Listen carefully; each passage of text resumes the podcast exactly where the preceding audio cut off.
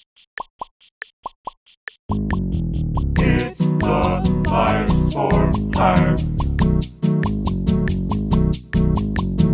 It's the Liars for Hire. It's the Liars for Hire. Welcome to episode 16 of Liars for Hire. What the fuck is in that can, dude? That is black and white Arizona iced tea with ginseng and honey. This is episode 16 of Liars for Hire, like I said at the opening. I am Robbie, joined by my co-hosts Lumberjack21 and Clown_Depot. How are we doing today, fellers? I'll just tell you something right now, buddy. Mm-hmm. I'm doing best that I've ever done. You sound it. Yeah. Feeling really good. What's going on with you, Jocko? Dude? Somebody took the S in my name, so I still have to use the 2. Mm-hmm. That's like one of my favorite things you bring up every time somebody says your online handle. Somebody took the S. It's a catchphrase at this point. Lumberjack21. Yeah. Like you can't go to Lumberjackson anymore. Like your username is Lumberjack21 because someone took the S. Someone took the fucking S, and I go to Twitch support. I'm like, this account's inactive. Give it to me. And they're like, according to our terms of service. They have watched a single stream in the past year. No, it's not that they have watched a single stream. It's like, due to our terms of service, just because the account is inactive and they do not use it, we cannot just give it to you. The owner has to physically delete the account, and then after a year of the account being deleted, you can have it. Fucking attack them. I get that, but it's annoying.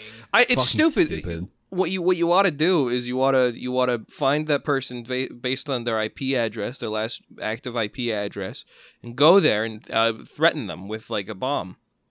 I asked Twitter the same question if I could have like my actual username, and they said like maybe when you get like 1,000 more followers. How many followers ago was that? I think that makes sense though. When I get to 2,000 followers on Twitter is when they're like, yeah, okay, we'll start like considering giving you like a username. All right, follow Lumberjack2 on Twitter. Yeah. Make bot accounts and follow Lumberjack2 on. Yeah. You know, Devon did that where he got people to make bot accounts. No, where he eventually migrated over from Devon to Overlord Devon or Overlord Devon to Devon, just Devon. He just has the handle. Well, cuz Devon owned Devon. Devon had that account but then just like didn't have the information for it. Oh, I didn't even know that. So he got to Twitter early then. That's what I said. I said, you got to Twitter early. And I was like, yeah. That's like, whenever I see somebody... Mm-hmm. Go ahead. I was about to say, I've had my Twitter account since 2013. I made mine in 2015. Oh, don't make me check. Go check. Yours is like 2011 or something. Go check, hot dick. Guess. I'd say like 2010? 2010, 2011. 2009. God damn. Hey, that's like I remember watching that's like 12 years I've been on Twitter. I remember watching College Humor videos in like 2012 where it's like, oh, Twitter, the new website that everybody's using because Twitter was like still a new thing, and like Facebook and MySpace were like, get out of here, shortstop, because he was like the baby or whatever. Now look at you, the baby, homophobe. That guy's homophobe. That guy got real defense about it on Instagram. Did you see that where he's like. He pulled a cool little sentence out of his ass, which was like fucking like he said something along the lines of, instead of reaching out and telling me why I was wrong, you instead attacked and slandered me, denying me the ability to grow and learn as an individual. Shut up, dude. Which was awesome. So the baby is off the hot list this spring. He's going into the trash compactor, Fire Festival, Lollapalooza, Lollapalooza. Keep making fun of him. Keep making fun of him. Keep making that man's existence a fucking joke. Don't let him be respected as an artist. It's as simple as that. What is Nudes came out? I remember seeing somebody say the baby got to be called. I forgot about that. Yeah, somebody said the baby got to be called the man now, and I was like, that's weird. Don't be fucking weird. Anyway, a weird joke to make. That's been the baby corner. So thanks everybody for coming to the baby corner. Play the baby corner theme. Okay, here's the baby corner theme. Go. Thanks, Nifty. And someone. Do you think Nifty would have done that? You think Nifty's on that? Hang on. Is Nifty online right now? Nifty's going to bed. Don't fucking... Nope, Adam right now. Say we need it, stats. Nifty, make... He's online on his phone. Make a song called the baby corner. Fucking jingle. Oh Jesus! We need a jingle. Ask for a jingle. Jingle in 45 minutes. No, don't give him 45 minutes. Else you're fired. No. You typed that. You actually typed that you were gonna fire Nifty. Tackle your I said no. Did you stop deleting my messages? 1984. This is 1984. I'm being censored. Dude, 1984. I bought some 1984 calendars on eBay the other day, and I'm just gonna hang up like around my house. I think. That's just cool. You totally sandbagged the unionizing statement. You truly are not Italian. You're anti-Italian. We have HR. We don't need a union. All right? Yes, we do. You're about to fire HR. You're about to fire HR. The statement, you don't need a union, you have an HR. Fuck you. The stakes have never been higher on this episode of Liars for Hire. Hey, Liars for... That's pretty cool. Let's move on to the first real topic of the day. Okay. Band-Aids, gentlemen. Do you have them in your house? I do. Yes. I have a first aid kit. I don't buy... Band-Aids because I never cut myself because I'm safer than you. So that's like lesson one and how to lead a company is you don't need Band-Aids because you don't get hurt. Lesson two, do you have wet wipes in your home? Yeah. Yes. Okay. See, I'm not dirty. I don't produce filth. Lesson two. Okay. You're following so far? Mm-hmm. Lesson three, do you have a microwave? Mm-hmm. Yeah, I do. Okay. You don't need it. Eat your food cold. You're an idiot. I don't know where this bit is going. Truly, I'm like just not in the mindset. My hand is raised. Yeah. Yes, sir. Yes. I don't have the same mentality as you. So you know, there's some things that I do have in my house that you don't. Like I have Band-Aids and I have wet wipes and I also have sex. What is something that you can go ahead and tell me, like you know, what I can get rid of in my day to day that would make my life a little bit better? Sex, number one. It's a distraction. Okay. 2, anything made of cardboard in your house, you get wood made goods, and that's it. Like if you have like a cardboard box, you don't need it. Get a wood crate. It's more classy. Are you writing this down? Are you typing this out? Yeah. Robbie is a typewriter. Okay. A passport. Do you have a passport? Yep. Destroy it. You don't need to go anywhere else. You already live in the land of opportunity. Okay. So no, I fucking don't. So isn't it? Can't you like not get a passport as easily as you used to? Like since last year? I don't think so. Probably not. Right? I had to get I had to update my passport when I moved to Japan because it was like expired in like 2016, and I hadn't done any international traveling since then. It was pretty easy, but that was pre-COVID. So you know. Why'd you say it like that? What? Yes, pre-COVID. Well, that's what it was. Originated in Italy. You know, COVID! Remember after 9/11 happened and everything went back to normal? Yeah, like 9/11 happened and there was like a few weeks and people were weird, but then we were just like on the same path since then. Yeah, no. Everybody was on the same path.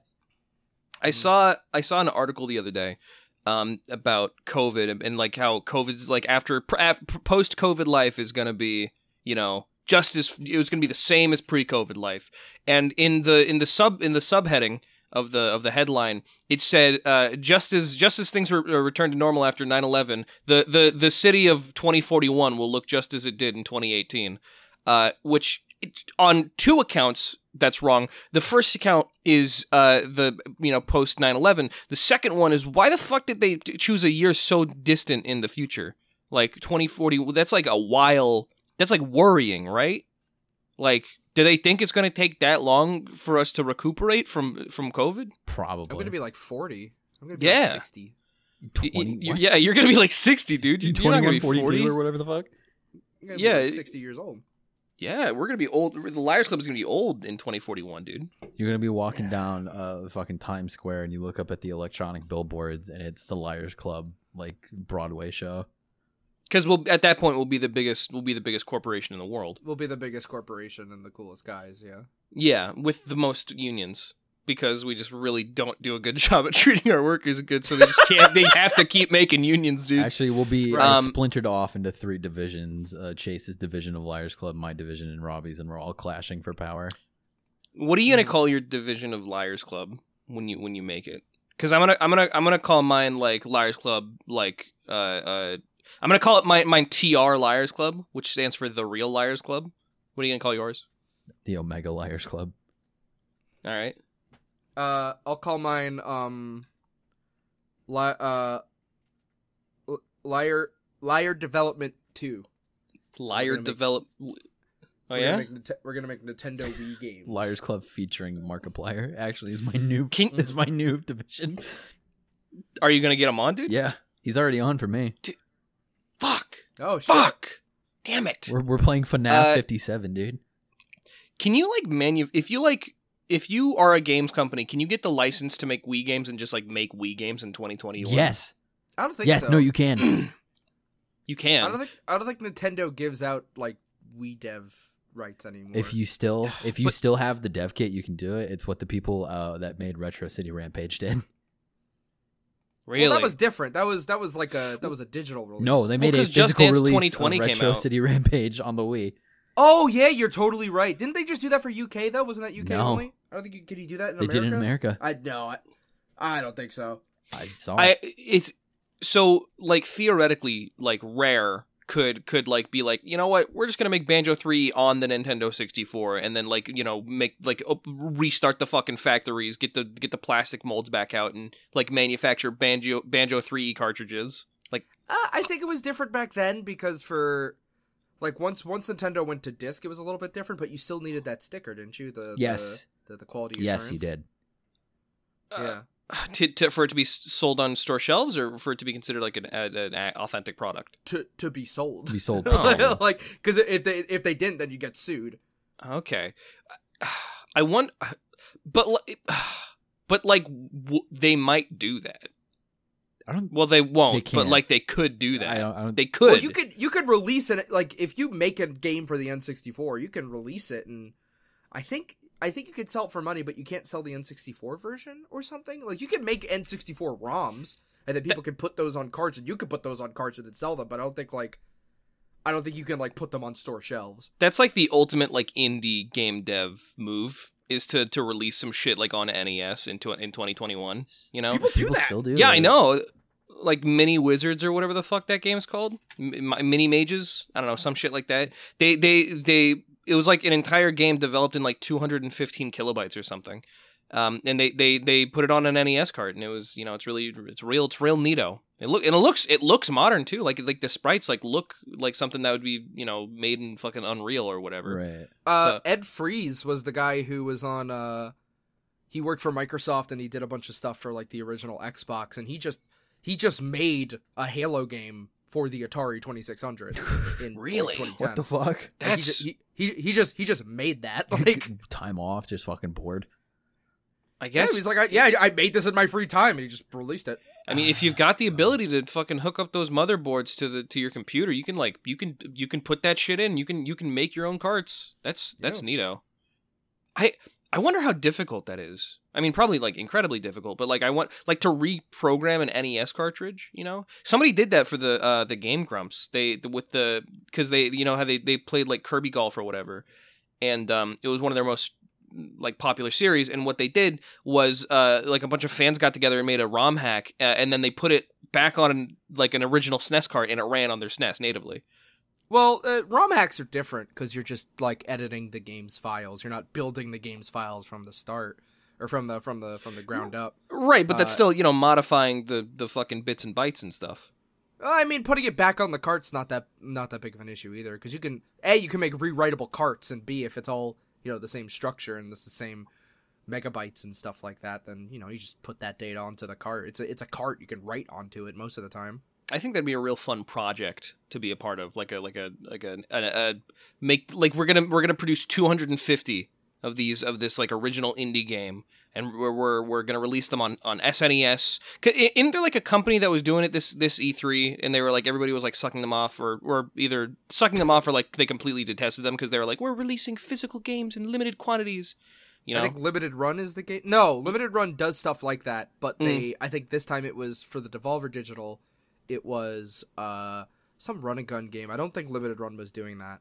I think it was some other company. But yeah, it's a physical-only Nintendo Switch game. I think it's like a physical-only And yeah, I don't remember. It was a physical only game, and like they weren't releasing it digitally, and it was new. It was a new game, which is fucking crazy to me. I like why do that? I like hate collector's items because I can't have them all. You're jealous. I am, yes, because I'm jealous. Your collector is the issue. That's why. I mean, that's the point of the worth, though, because this is an object you want. Like, you want this thing. So, like, that's why it makes money. I'm a collector, not in any series or anything. Like, I'm not like a Nintendo collector. I'm just like a collector. I just like to collect things. I like treasures. So that's something that my grandpa imparted on me. Was he had like an entire he lived in a duplex. And he just used, like, him and his wife, my grandma, used, like, the top floor for, like, you know, living and, like, the kitchen, and there was their bedroom. And then the bottom floor, the basement, which was approximately the same, like, you know, room space size, was just chock full of shit he collected. Just, like, he had a bunch of, like, collectors' Disney memorabilia from, like, the 50s and, like, a bunch of jackets and a record collection and stuff like that. And I remember, like, whenever I went to visit them, I would just go spend time down in that room because it was amazing. It was a bunch of bespoke, you know, stuff I'd never seen before, stuff you could never find on eBay. Really, really, really cool stuff. And I don't have the space to collect in that capacity. But I do, I love talking about the shit that I collect. It's so much fun. I'm so excited for people to come to my living space when I'm back in America and be like, "What's this?" And then I can tell them about it, dude. That's so cool. That's such a fun idea. Fuck. I've recently gotten to collecting Valve merchandise. Yeah. You've been searching on eBay for that. Yeah, it's been fun, mostly because I remember all of it. I remember like seeing it in the store for sale, so it's like, damn, that thing that's on eBay right now for $200. I remember seeing it on the Valve store for $30, like, and that's just like consistently the story of like, oh yeah, I remember that. How much is that? Okay, it's not even on the store. Got it. Okay. Yeah. So like that's been a fun experiment and seeing what I can. But I can get my hands on. Extremely defeating when I see people who have collections that are like that person obviously has just $3 billion and they're able to just waste it on on making these extremely cool collections, but there's no soul in it. You know, you look at it, okay, you just have these things to have it. There's no soul, there's no feeling there. There's a difference between somebody who spends $400 on the Tulip album who like is like, all right, I can't buy anything for the rest of the month, versus somebody who spent like $400 on the Tulip album just like on a whim because like, oh yeah, I saw that game, that's kind of neat, I saw the Game Grumps played that, you know. It's like the purchase, and you know, not to sound like, oh, it's noble to be a proletariat, but like, you know, there's more emotion and thought put into the purchase, you know, for that reason. Jackson, you inherited like a NES collection from your mom, right? Yeah, my mom had I inherited a lot of video game shit like on my shelf behind me right now. So like I have my my oldest brother's old original like lime green ass Xbox with like the 4 Duke controllers and the remote. Got my mom's NES and SNES with zappers and all of her games that Robbie will look at the collection of games and go, "Why does she need 3 of those?" I forget what game it was that was like, why does your mom have 3 copies? It's Legend of Zelda, right? She's got like 3 collections of Legend of Zelda. I think it was Zelda 2. I think it was like Zelda 2. Or two golden cartridges of Zelda 1 and 3 golden cartridges of Zelda 3. That's fucking that's sick. That's so cool. Zelda 3 is Link to the Past. No, like Zelda 2 is the one. No, she has 3 cartridges of Zelda 2, the gold ones. Yeah, Zelda 2. What the fuck is Zelda 3? Link to the Past. Zelda 3 is Link to the Past. Oh, okay. Well, call Link to the Past then. You're an insane person. I at one point I had a holographic Majora's Mask cart, and then I lost it somewhere along the way. It's a damn shame because that's a fucking really cool cart. Super Metroid is also Metroid 3. It says so at the opening. Metroid 3. Should I play those games? Yeah, they're good. Yeah. Metroid 1 and 2. They have remakes that are like extremely serviceable, and like if you want to just know the story, those are the games you play.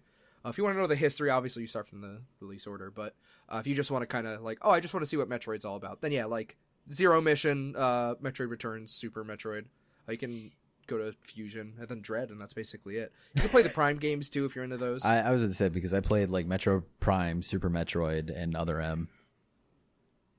I wish I had the patience for Metroid. Yeah. Yeah, Metroid kind of requires, like, you to be like, all right, strap in. You're gonna make a night out of this, so enjoy. Yeah. Yeah, they're kind of hard to jump in and out of, honestly. It's weird I didn't play those, but I played all the Castlevania games. Sure. I don't understand it. I mean, those are... yeah, that makes sense. I mean, there was fucking 3 of them on NES, and then fucking Super Nintendo had Castlevania 4, which was the one with the whip that goes all over the place. And then he had fucking... If you probably didn't play Dracula X or fucking Rondo of Blood, so you just went to Sympathy of the Night. All those games are fucking 10 out of 10s. All those games are great. Except Castlevania 2, you know, but whatever. Whatever. What was that game they made? Is it called Blood Shattered or whatever the fuck? The homage game? Bloodstained. Bloodstained. That was a good game. Weirdly. Yeah. Did you play the retro one? Yes. Retro I played both of them. Cool. They're great games. Like straight up, even though like the retro ones are just like this is like here's the prequel game for the first Bloodstained, and then the second game's like here's the prequel game for like what happened after 1 and what's going on before game 2. Yeah. It's just like fucking do it. Nice. Love that shit. Make another Shovel Knight. They're good games. They are. They're making the mobile puzzle game that is on my Fantasy Critic that will come out in December with Cuphead. Yeah, maybe. I'll let you know. It's happening. I'll let you know. You have to be like. Do you want to talk about that, or are you just gonna drop that? I got a new job as a game tester for Microsoft. The end. That's it. Everybody applaud for Jackson in the comments. I got a job because Chase doesn't pay us. Well, it's because you don't work hard enough. Do not blame Chase for that. One episode a day? Chase would pay you, and then the money that you get, you would immediately put back into the fucking stock market. You cannot blame Chase for that. Not my fault that I know how to play the stocks and make money out of it. Not with my money, you cocksucker! We literally get split. We haven't. Well, first of all, theoretically we get split because we haven't made a payout on this channel yet, and I don't think we will for a while. All right, I should probably like look into making that business account for us to start claiming the money. We gotta incorporate, dude. We have to register as a business, which is never gonna happen. Yeah, well, if I didn't say anything, you'd buy Dogecoin with my fucking payout. I do not know what you're talking about. You sound like a crazy person. I was like I was there the night Dogecoin launched, dude. I have like fucking 12 Dogecoin somewhere in like a wallet in like a laptop that's in an attic somewhere, which I think is worth approximately $3, which is awesome. Oh my god, you could get like a drink. Yeah, go to the moon, bro. to the moon. Dude. To the moon. When I was in high school, the hot new game at the time was fucking Super Smash Brothers for the NES or for the fucking 3DS and Wii U. For the NES, yeah. NES, yeah. Anyway, for the Wii U and 3DS, and so every lunch, everybody in the computer lab, all the fucking nerds and rejects and degenerates and freaks and geeks would go into there with their 3DSs, and we would all play versus like one-on-one. And there was this one kid who every single time he or anybody else was launched upward, like out of the top fucking box. What the fuck is that thing called? The launched up to the die. He would say to the moon, and he was like always so fucking excited, and like that happened every single day for 2 years. That happened. It was insane, and nobody ever laughed either. That was just for him. Like I hope he was like really happy with that. Genuinely, I do. Fuck, I remember when the 2DS came out and one kid had it and everybody was like, "Whoa, it's cool!" And like the 2DS, the original 2DS looks so fucking ugly. It is lame. It's just like a flat piece of plastic with 2 screens in it. Yeah, it's such an unattractive piece of technology. I don't understand like what.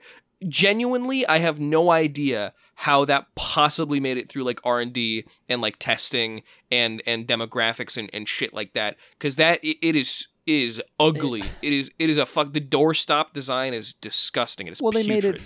They made it for younger kids because a lot of parents were like Well, like, yeah, the parents were complaining and be like, hey, my kid's, like, eyes got hurt on the 3D setting. Like, what the fuck? And it's like, well, we put an age thing here. No, well, I mean, the reason why they made it is because the 3DS, obviously, was one of the best-selling handheld consoles at the time. It was selling gangbusters. A lot of people forget how much the 3DS was selling. 3DS was selling incredibly well. And the 3DS was awesome. If you make a Nintendo 3DS for $100, people are going to buy that for their kid for Christmas. Yeah. It's like, oh, my old 3DS broke, or oh, I'm looking for a new one, or oh, this one comes with a game that I want to play. Nobody gave a shit about the 3D functionality of the 3D. Nobody bought the 3DS for the 3D functionality. That is not... Well, it's mostly not about that. It's like, if you can make an indestructible 3DS that's only $100, like, parents are going to buy that. Like, it's, oh, the system that all my kids want to buy? The kids are at school? My kids only got the DSi? Like, yeah, dude, fucking $100. Why not? Dude. I bought it for 3D. I remember when I got the DSi for my, like, 11th or 12th birthday or whatever, I was like, this is the future, dude. This connects to the internet. This might as well be a fucking cell phone. And then you looked up porn. And I did. I looked up porn, dude. I 100% did. And then every single night I would fall asleep watching Netflix on my DSi. I would watch Reggie Watts' Why Shit's So Crazy. It's a great, great comedy special. I highly recommend it to anybody. You brought up a fucking, like, sleeper memory in my brain of high school.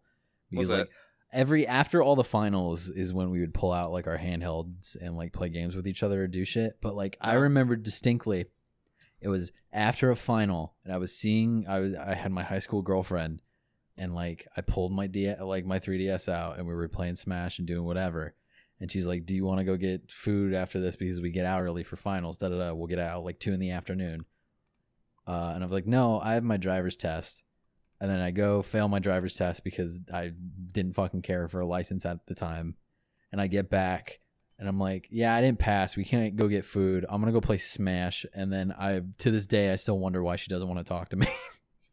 Dude, fucking, this is not the only time. This is not the only time you've ignored the I've ignored so many girls for games, dude. For video games. You know, some of us don't have that fucking luxury, Lumberjack21. I didn't understand it at the time. I still don't understand it. Some of us don't pull in a hose like you do. All right. How can you be jealous at this? What? How are you jealous at that? What do you fucking mean? You're jealous. Yes, I wish I was also conventionally attractive, you dick. That's what I'm fucking talking. You're an idiot. So you get poon? You haven't been single for 6 years. Bro, you're a fucking coomer. You haven't been single for 6 years. You're an idiot. You're a coomer. You don't get to participate in this conversation, you dipshit. You're a coomer. Everybody, I remember what it was like to be lonely. Everybody just hurl insults at Robbie in the comments for any reason. You don't gotta be in a relationship. You don't have to be in a relationship, but also, like, I still understand the social dynamics between, like, that kind of thing. Like, I still, even with my current partner, I still kind of feel bad because I'll get so engulfed with something, and then I'll text them back, but they're very understanding. They're just like, no, I get it, don't worry. Because then they'll do the same thing for me where they're like, sorry, I was watching fucking Full Metal Alchemist for 4 hours. My bad. Dork. Full Metal Alchemist. Have we done the bit where we, like, all... We each... Fuck, okay. I'm going to do it again. No. We did that on Danganronpa. We did on Danganronpa. No, we're not. I'm not letting you do it. I'm not letting you do it. No, it's over. Not happening. Do it on the last stream of Danganronpa. I'm not letting you do it. We have a... Nope, you're not doing it. We have one more dang. I'm, like, actively doing it is the thing. I'm doing it right now. I'm interrupting you. I'm editing the fucking podcast. I can just take it out. I'm taking it out. It's just you're not gonna hear anything. Fuck you. You're gonna each time you're just gonna hear Robbie and Jackson speaking over the fucking amen break. It's my favorite censor noise right now.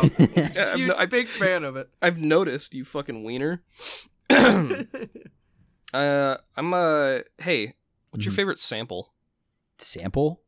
Yeah, we definitely talked about this, dude. Fuck, dude, we don't know anything else. We've been inside too long. You don't know anything else. Well, then you come up with a conversational topic. Your favorite Pokemon. We already... I did a stream about that. You did Mimikyu, do a stream about that. Why is it Mimikyu? It's a ghost and a fairy, just like me. Nice. All right. Yep. Yeah. I love tier lists that have to do with, like, really benign and mundane stuff. It's the best. Yeah, no, like that's I did an entire 3-hour stream where I just ranked colors.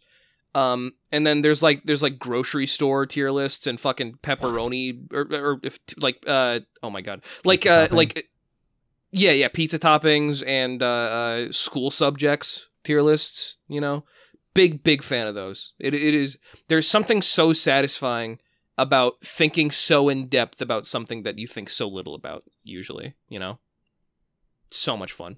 I highly recommend it to anybody. Highly recommend. I think it's fun critically, yeah. I think it's fun to kind of compartmentalize, is that how you say? It's fun to like put your interests or even just things that you do on a day-to-day into little like lists and rank them with it against each other. Just cuz it's a fun like exercise too. Like it's a fun like brain exercise of like, oh yeah, I don't really think about these mundane things all the time. So and you kind of usually one on top of the other. Your reactions to them become like second nature. It becomes like reflex, and so you don't have to do the sort of, you know, option weighing anymore, or like you don't have to I guess like really think about why you're making the decision. You just like know that the answer to the decision. So it's good to sort of work backwards and, you know, sort of like reverse engineer. Like, okay, why did I come to this conclusion in the first place? And like, why is it that I always get fucking pepperoni and sausage instead of, you know, mushroom and anchovy?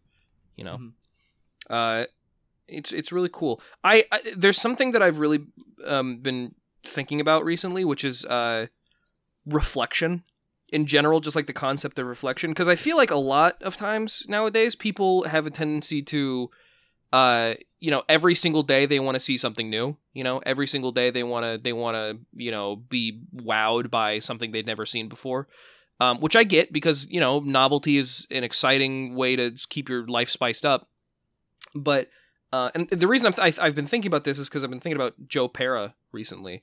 And, you know, Joe Pera, you know, talks to you, the Adult Swim show. It's, for those who don't know, it's just this really mild guy, really, really quiet. He's like in his 30s, but he speaks like he's in his 80s. And he's just like, today I'm going to go to the to like a pancake cookout at the local to raise money for the local firehouse. And he just talks about things that everybody knows about, like barns and like iron and shit like that. But like not in a way that's bombastic or new. It's just like reflecting. It's reflective.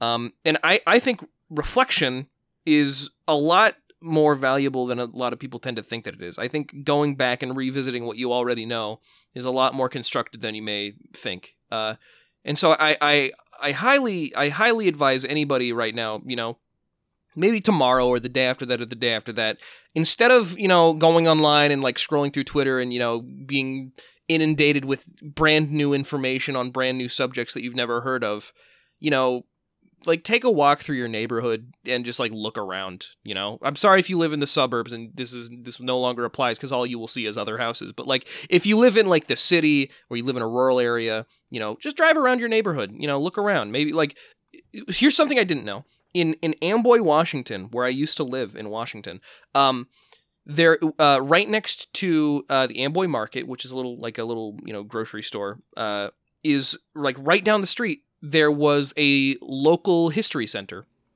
for Amboy in the surrounding area. And I never knew that. Living there for 10 years, I never knew that until I came back to visit, and I was just really bored one day because like I didn't have my phone or something. And so I was just driving around the area, and just right next to the post office, there was a little history museum, and I never saw it. It was like a little cute, it was like hosting one guy's barn. It was really, really interesting. And it was really, really quaint. And you know, sometimes it's good to shrink your world, you know? It feels good and it feels nice. I do like doing that, like going to towns that you grew up in, and just kind of looking at places you never looked at before and wondering what was it like previously, you know, how is it like, you know, before I was here. Maybe I have been here and I just don't remember. I remember before I moved, I was getting very sentimental about the town that I lived in, from New York to sunny Seattle, Washington, and I just like drove places I never drove before. And there was a moment I was with Meeks, and we were in my car at the time, and I drove to a place in my own in one of the houses I used to live in. I drove down a road I never went down, and it went to this like clearing, like this overhead view of literally the entire town I grew up in. And this was maybe 5 minutes away from like another house I lived in that I just never went to see. And there was a bench there, and I just sat there and looked at the town I grew up in and was like, I'm about to leave this place. That sounds like really nice. Yeah, it was super nice. It was great, just, you know, looking out and kind of, like you said, reflecting on just, you know, I spent 22 years of my life at that point in that town. And it was weird. It was a weird feeling of like, I'm about to leave all this, but like, it's still probably going to be here when I come back. And I came back. It's not going to leave me. Yeah. Yeah. Last year I went there, and it was nice. It was nice to go around and be like, what the fuck? There's a Vietnamese restaurant here. I never thought that would happen. Yeah. That's another thing is like, revisiting places you've already been. You might also see them from a new perspective. I'm really excited when I get back to the United States. I'm really excited to go back to Lincoln City, which is on the coast of Oregon. And because I only ever experienced that place as a child and like a teenager, but never as an adult. You know, I never saw it from the perspective of somebody who could, you know, live independently, because there were like a couple places that I went, like the mini golf range and the batting cages and the arcade, which was all, by the way, in the same building. It was called Putt and Bat. You know, there was the taffy place, maybe. But you know, it's very much a coastal, like a tourist town. Like people don't live in that town. They just like have properties in that town and they visit sometimes. You know, it's just lined with a bunch of like really quaint, like wooden houses and shops and stuff. And I think, you know, when I get back, I want to spend some time looking around that town, because I think I'll definitely gain like a new perspective on it, which I'm really excited about, you know? Mm-hmm. Mm. What do you think, Jackson? Jackson? The town I grew up in wasn't a piece of shit, so I can share the same sentiment, but like where I grew up in California was a fucking shithole. You don't know that? I mean, you might know that. No, I know that. I've been to every part of that fucking town because there's not much to it. It's a piece of shit. Have you ever been there as an adult? Yes, it's still a piece of shit. Hey, remember when like the big resurgence of the BLM movement was happening, and like these like really good marches were happening, and like progress was being made? In my town, dude ran into a group of people marching. Oh my god! Didn't get arrested. Had a fucking white supremacist tattoo on his forearm. 2 sheriffs come. Both sheriffs also had white supremacist tattoos on their forearms, so the dude got away with it. And I'm just sitting there like, man. I need to firebomb this town. I hate it here. Dude, drop the name. Drop the name. It's just, it's Bakersfield, California. The worst fucking town. Bakersfield, California. You heard it here. Don't go to Bakersfield. It's a bad place to be. Don't. It's an abandoned oil town. Like, literally, all the oil companies sucked up all the oil from the ground. You can't grow anything there anymore. Like, everybody who used to work in the oil fields lost their jobs, so everybody's moving away because they don't have jobs anymore. They fucking laid everybody off. There's a suburb of Bakersfield called Oil Dale, and it's a bunch of houses surrounded by oil derricks and drills and pipelines that are dead now. That sounds miserable. And like, all the fucking pollution from Northern California falls on top of Bakersfield because Bakersfield's in the bottom of a big, big valley. There's no blue skies. It's all dirty brown, like dark, dark brown. If you asked me to write a young adult novel about 2 people from 2 different towns who live a happy life and a sad, depressed life, I would and I wrote down what you just said verbatim, just like creatively, like coming out of my imagination, I would have been like, no, I think that's a little bit too exaggerated. I don't know if that this sounds you know, there's a really beautiful place in Amboy.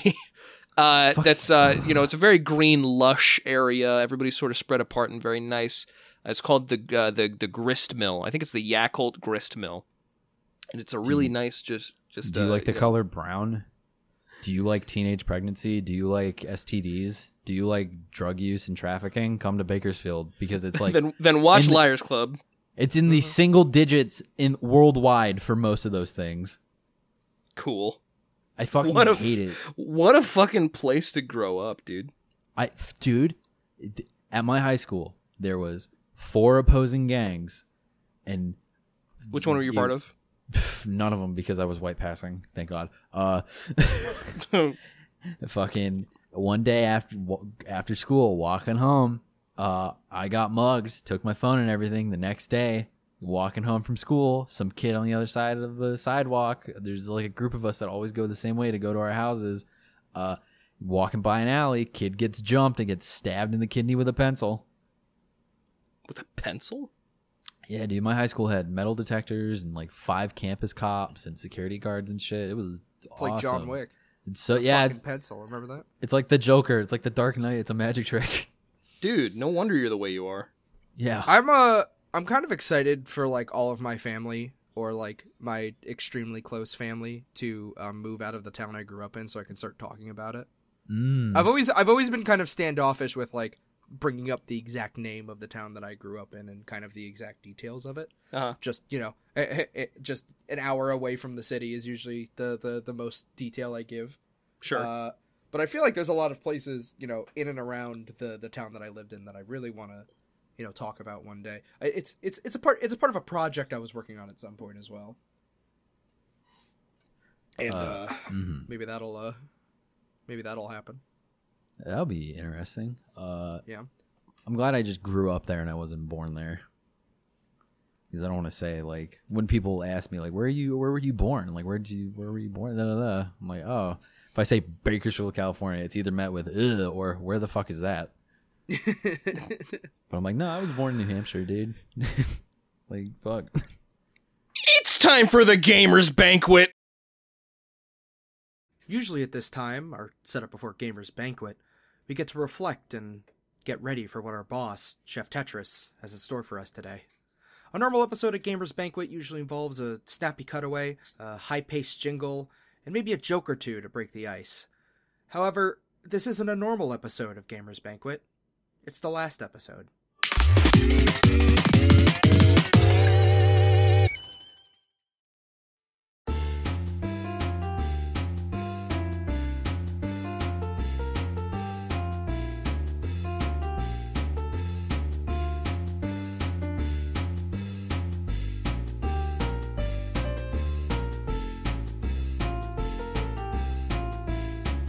It was a quiet commute to work that morning. Chase Jackson and myself were all postured in different ways as we prepared for the day to come. On a normal commute, we're usually rambunctiously conversing about how the day's gonna go, maybe ribbing a few jokes back and forth and causing one too many looks from our fellow bus passengers. Not today. Pure silence and the hum from the bus's old engine were the only thing keeping us sane. Jackson, being the professional he is, was fully donned in his chef attire, even tying his apron before getting on the bus. Folded arms and a rhythmic tapping of the foot were the only thing we got out of him that entire bus ride. Chase, on the other hand, was weirdly positive about how things were going to go.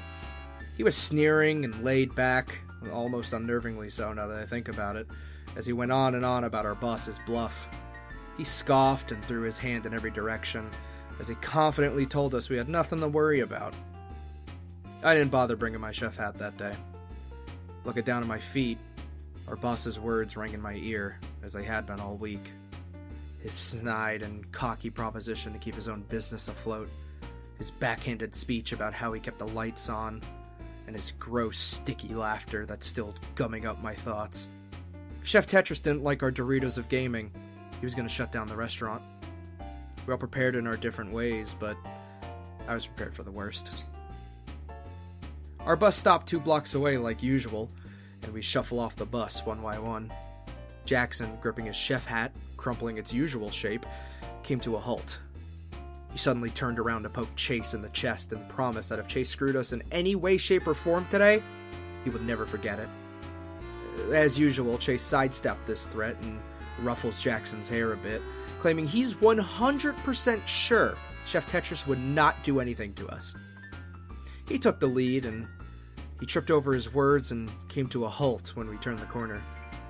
Chef Tetris's restaurant, the largest and fastest-growing establishment in the city, was surrounded by shattered glass and police sirens. We run to the police line, begging to know what happened. Apparently the pigs in a blanket don't exactly know what went down, but They felt it was caused by someone who may have had some unfinished business with the old chef. You know, we always figured he had connections to the underground, but we never thought it could get this bad. Chase was the first to hop the tape, of course, and the excuse he used to get out of being tackled to the ground immediately still makes me laugh. His silver tongue gets us in a lot of trouble, but man, he could talk his way out of just about anything. We were allowed to get passage inside, as long as we didn't touch anything.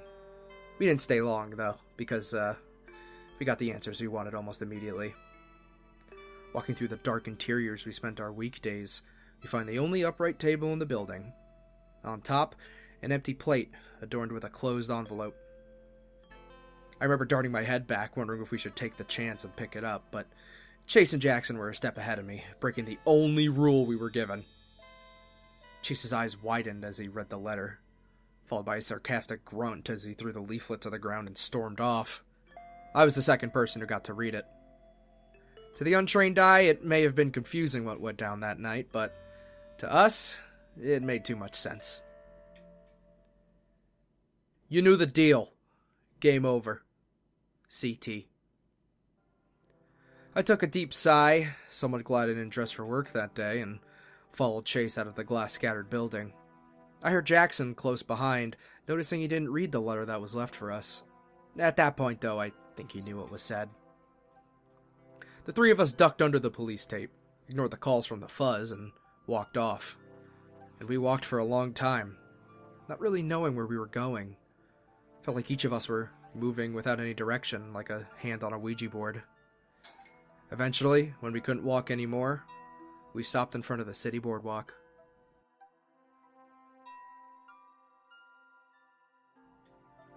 Chase was the first to say something, repeating the same kind of jargon he was spouting the first time we talked about what could happen. He was always the first to speak up about what came next. This time, nobody had anything to say back.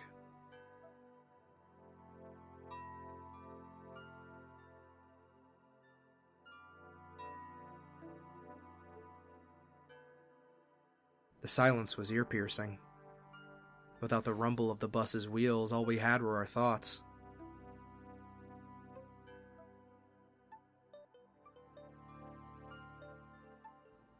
After what felt like an eternity, Jackson was the first to break the silence. He untied his apron, tilted his head back, and started to laugh.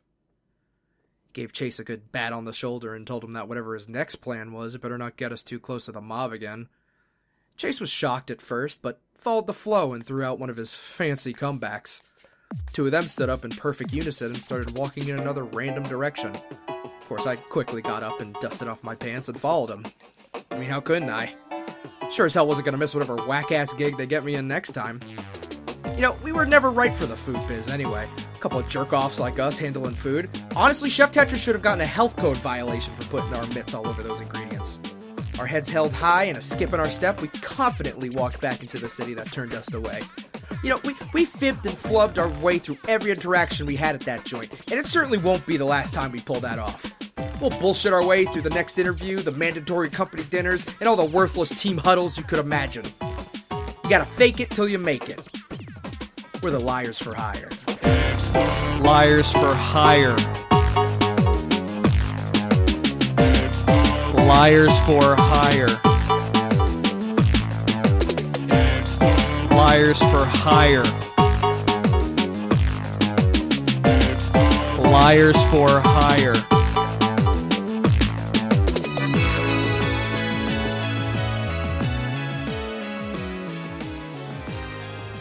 Nifty wrote a fucking theme for the baby corner. Did he actually? Yeah. Nifty, in the time that it took from us to ask Nifty to fucking... Oh my god, why is this so good? Let's go. Let's go. Oh. Maybe he will get paid. I fucking love Nifty, man. Maybe we will pay him. Fucking oh my god, I'm actually like tearing up. Okay, we need to get back to the podcast. All right. So, boys, we're unemployed. Yes. What are we gonna do about that? I don't know. Well, just wait for something to come up on our laps. That's how we've done it. I guess I'll we'll have to go back to the shanty bunkhouse that we share. It's a little shed. Cost $250 a month, and the three of us shack up on a triple decker bunk bed. A bunk bed. That's exactly what I was thinking too. Yeah, we're fucking Three Stooges. Yeah. Yeah. There's inexplicably like a lifesaver on the wall hanging up. We all share the same. We have to shower all at the same time, so we can afford the water. There's a fireman's pole that goes down through each. Yeah. Each floor of the bunker. Pee-wee Herman is our architect. Yeah, I was about to say. The toaster talks for some reason. Yeah, we don't like it. We don't pay attention to it. It tries to get to our attention. We all ignore the toaster. It's not a Pee-wee Herman thing. It's just like a government like mic thing. Yeah, yeah. We had somebody listening in on our conversations because we were considered wanted by the state. Mm-hmm. We keep threatening politicians. The guy at our smart toaster just really likes the podcast. So he just, you know, every once in a while he's just like, hey, you guys should do this, and we just ignore the toaster. Yeah, we're just like, you guys should bring back Mario 3. That's not gonna happen. But... No. Why did you guys do Danganronpa? Come on, guys. No, I'd rather not. That game sucks. What's the Undertale episode? Fuck you! I've never played Undertale. Last episode, somebody in the comments for the questions episode for a game that we would never play. People in the comments were like, "You've talked openly about never playing Earthbound." Did we? Yeah. Oh yeah, I guess we did. You specifically said we appreciate the effort, but we will never play Earthbound. You said that specifically. On Link to the Past. Don't listen to the episodes. Chase doesn't watch Liars Club. Yeah, like I don't listen to Liars Club. I don't remember what I said, all right? So stop assuming that of me. I thank you very much to do so. No. Okay.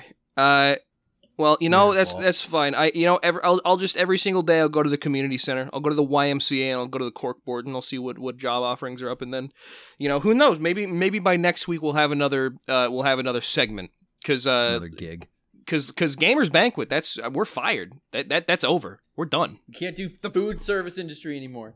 The place shut down, Chase. If you remember the stakes. Oh yeah, but like I took that personally, you know.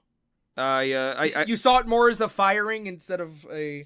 Well, yeah, the stakes specifically were that Chef Dickhead, which I can now call him comfortably because he's no longer my employer, he was just like, to spite you, specifically, if this doesn't do well, I'm shutting down the restaurant. I take that as a firing. I take that as a punishment for me. Okay. He basically punished himself, too, which is insane. And you should tell your employer that. Your new employer that.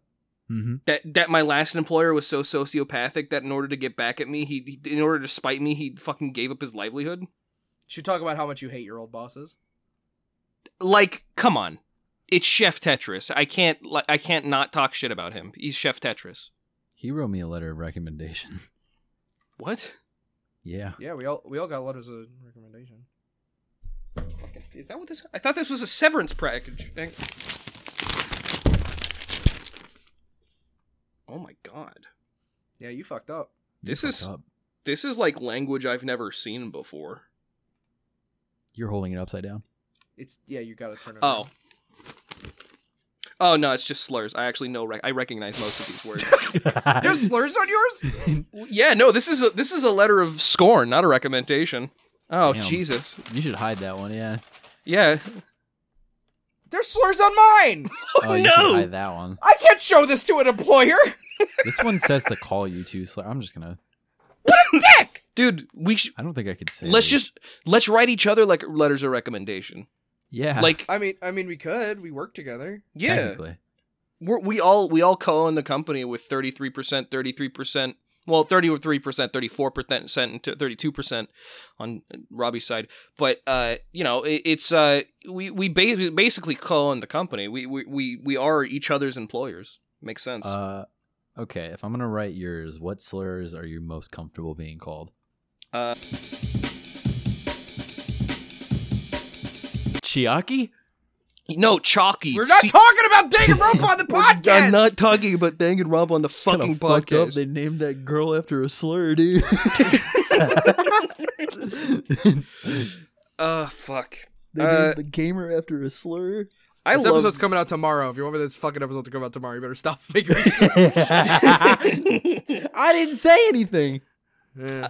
I've adopted a pretty unhealthy habit of like getting food and being like, this is gonna be like 2 meals worth of food, and then I have like three-fourths of it, and then the final fourth of it I just don't eat, because like I eat too much, and then I'm like, this is hardly a meal, and it's probably stale by now, and then I don't eat it, and I was just wasting money in food.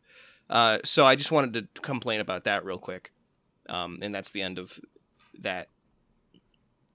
I like eating food. Here's the like habit food. You should adopt. Okay. Don't order expecting it to last more than a day. Order it for that meal, and if you have any left over, then good. The thing about ordering food in my like area of the town is that it's like mostly for families, because there's a lot of apartment complexes, but there's also just a lot of like family homes, and so like all the meals are either like you can get, you know, you can order from this convenience store like a piece of chicken and like whatever else from the convenience store, and that's like the options for a one-person meal, and then everything else is like $15 plus like platters from different restaurants, so there's very few like mid to large size single-person meal options, which is, I understand, a very specific thing to complain about, but at the same time, my frustration is endless, and I'll never not hold the city accountable for my suffering. That's how I feel. Things should be more catered for my needs, I think. It's like you're, daily. Yeah, you're absolutely right, Chase. Things in Japan should be for the white man. Okay, I didn't say that, all right? No, you did. They should be for this white man. This one. Yep, that's exactly what you said. Check out this cool sound. Can we talk about what you bought and what that is? What the fuck was that? Please tell Robbie what that is, because it's the funniest fucking thing in the world. It's a little gadget that it's like a pen, but it's got like a bulb on the end of it, and it's made a vibrating of rubber, one. Chase bought a vibrator one. And when I press it, it starts to shimmy and shake.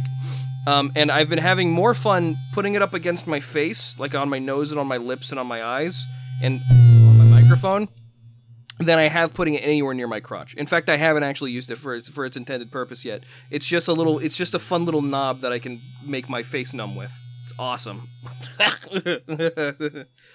I recommend one for anybody. It's great. It's a great little cool gadget. Yeah. You bought a vibrator before you bought a hot plate? It's easier to transport than a hot plate, right? No, what? What the fuck do you want from me? I want you to go through TSA with that. This thing? It is easy to go through TSA. Well, you have to take the batteries out. Oh, this thing's like a chargeable thing. This is getting shipped back in a box. It's still got a battery in it. You're taking it with you? No, I'm just gonna leave it here. I'm gonna leave it here for the next tenant. New friend Buzz is coming to America. You're like so fucking nervous about leaving shit there.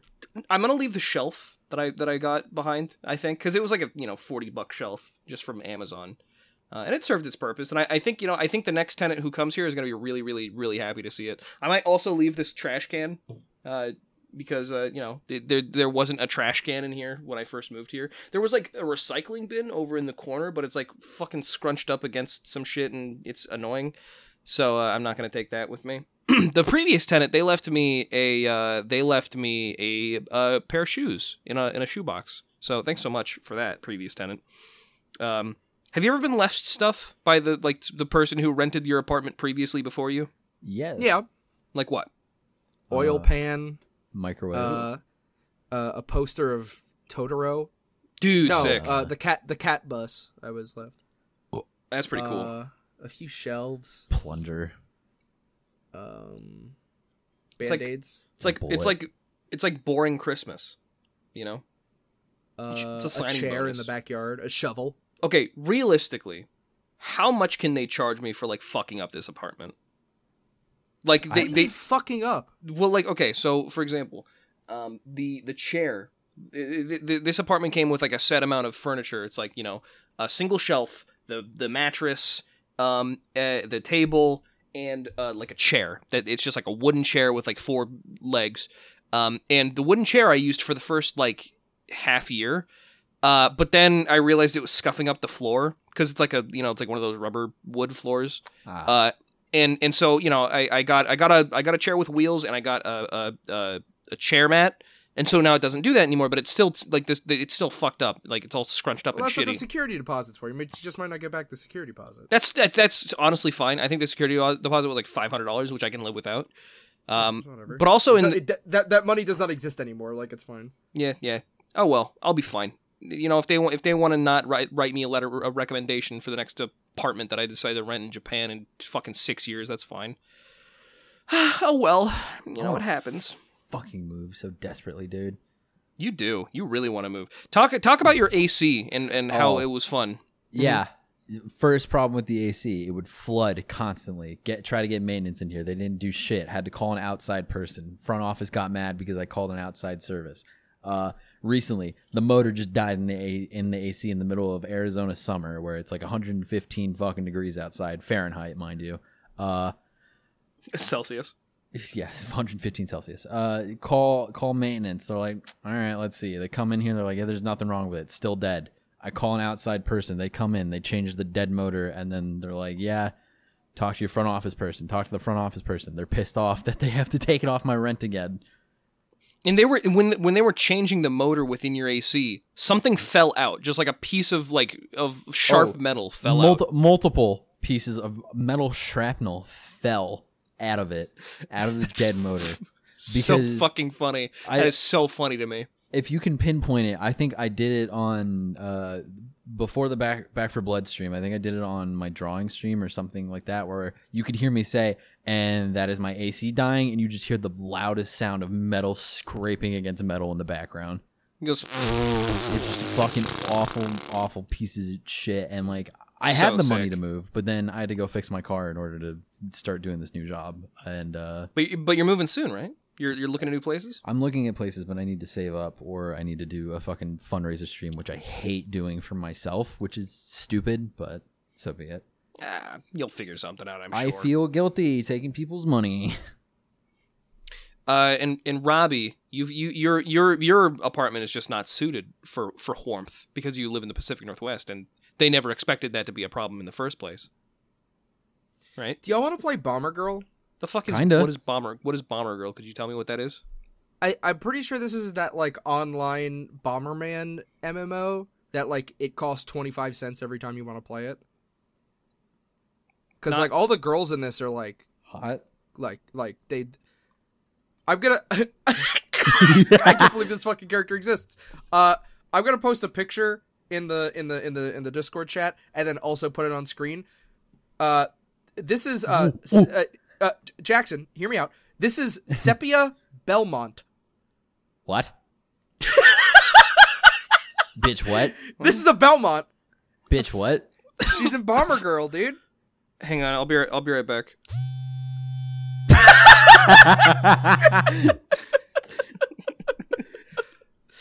Dude, check out Bomber Girl, bro. Do you get to like track your stats and stuff? Like, do you get to keep your account? I don't know. Wait, do this is Bomber Girl for Liars Club. This is an official Konami. This is an official Konami game. Yeah. Can we play Bomber Girl? Sure. I mean, I guess, yeah. Fucking Bomber Girl like does kind of look like half illegal. Like, right? Well, gotta start somewhere. Gotta start somewhere, I guess. What's going to be the first illegal game we play on Liars Club? We've already played emulators. Hatred. Can you play Hatred on YouTube? It's an AO game. I'm not sure if you're allowed to play AO games on YouTube anymore. We'll look into it. AO. We'll look into it. But you know, AO, hey, AO, hey. That's funny. That's funny. I'm gonna make a game called My Italian Restaurant, and the ratings is going to be AO, and to do that, there's going to be a lot of mass shooting scenes. Just my culture. For the joke. On the Bomber Girl Wikipedia, reception pre-release, Polygon describes the game as horny. Bro, cool. We gotta play this. Dude. I want to see this Belmont bitch. So sick. If you want to play Bomber Girl, you can right now with the code Liars, the number 4 and then higher. And if and, you know, play that game and tell us what you think. But for now, thanks everybody so much for listening to our great podcast. It's called Liars for Hire. Nice, dude. I'm looking up how to play Bomber Girl. I'm looking up porn. Of Bomber Girl characters? Of Bomber Girl characters? All right, that's him. This is him, officer. Get him. Oh, is it arcade only? Fuck me. What the fuck is happening? It's got to be on fucking the computers. Jackson, close us out. Goodbye, everybody. Chase is... I'm getting liquid in my eye. Ah! Ah! Ah!